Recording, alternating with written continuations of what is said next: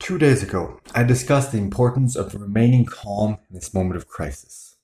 And that continues to be true today, just as it was two days ago, same as it was yesterday, and same as it's going to be tomorrow.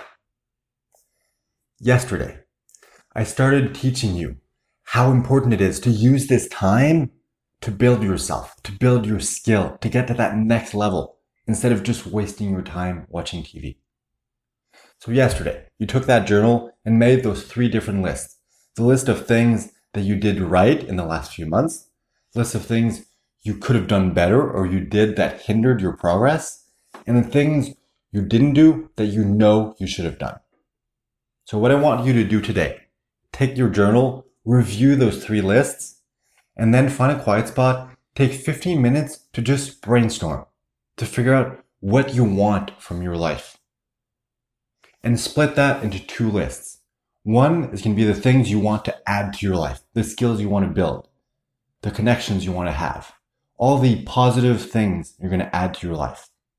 And then the other list is all the things you want to subtract from your life, the bad habits, the friendships that are hurting you, all the things you want to get rid of because it's making you or the people around you unhappy. That's all you have to do today. Take 15 minutes sit aside and just think of your future. What do you want your life to be like after this crisis is over? And make those two lists. Doesn't have to be complicated. Be very simple bullet point items. The whole point is just to have an idea, a clear idea of what you want your life to be like. And then tomorrow, I'm going to explain what we're going to do with those two lists. For now, I encourage you to please share this message with your friends and family. You can either share the video or the podcast, or just reach out individually to those around you, explain what you're doing, why you're doing it, and encourage them to do the same. Because it's really the perfect moment to build yourself and to encourage others to do the same. Because we need to support each other in times of crisis.